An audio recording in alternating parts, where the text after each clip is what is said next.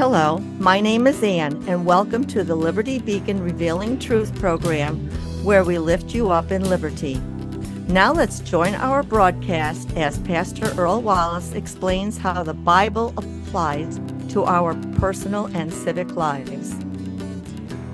Today we're going to um, we're going to unpack some of these uh, Ten Commandments, these positive paraphrases. We're going to start again with commandment number one: God is number one, and all people are number twos.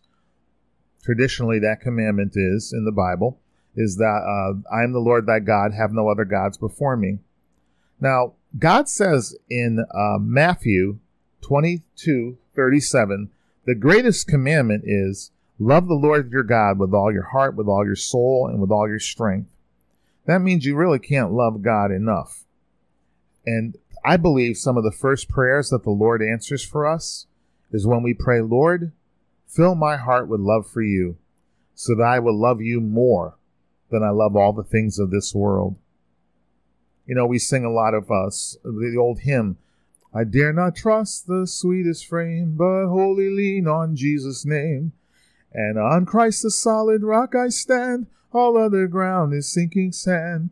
And so commandments one through four govern our relationship with God, and they really encourage us to get on that um, solid rock with Jesus Christ. But it really starts with loving the Lord thy God with all thy heart, with all thy mind, with all thy soul, with all thy strength.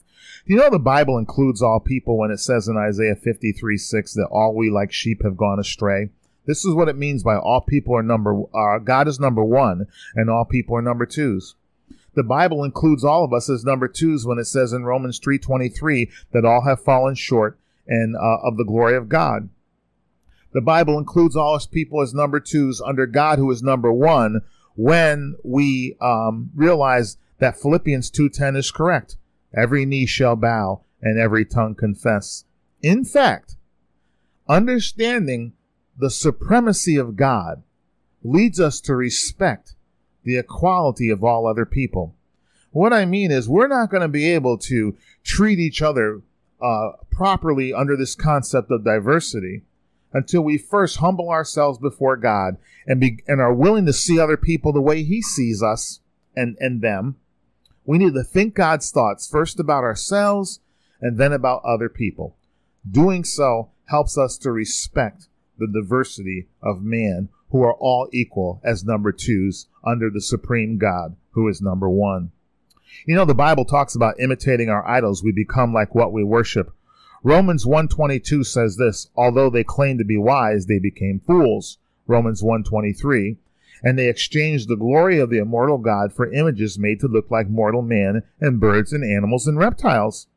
Romans one twenty-five, they exchanged the truth of God for a lie and worshipped and served created things rather than the Creator, who is forever to be praised. Furthermore, since they did not think it worthwhile to retain the knowledge of God, he gave them over to a depraved mind. And it talks about what a depraved mind does. You get into sins like homosexuality.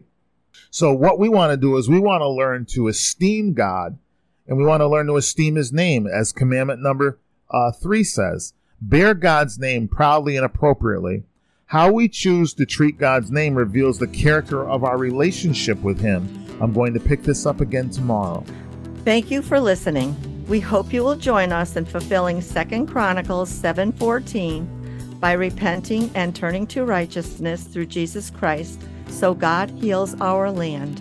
For more information about how the Bible applies to every aspect of life, including civics, visit us at liberty c f church dot org. You can mail us at P O Box two thirty-five, Latham, New York one two one one zero, or call us at five one eight, five four five, seven seven four four. That's five one eight, five four five, seven seven four four.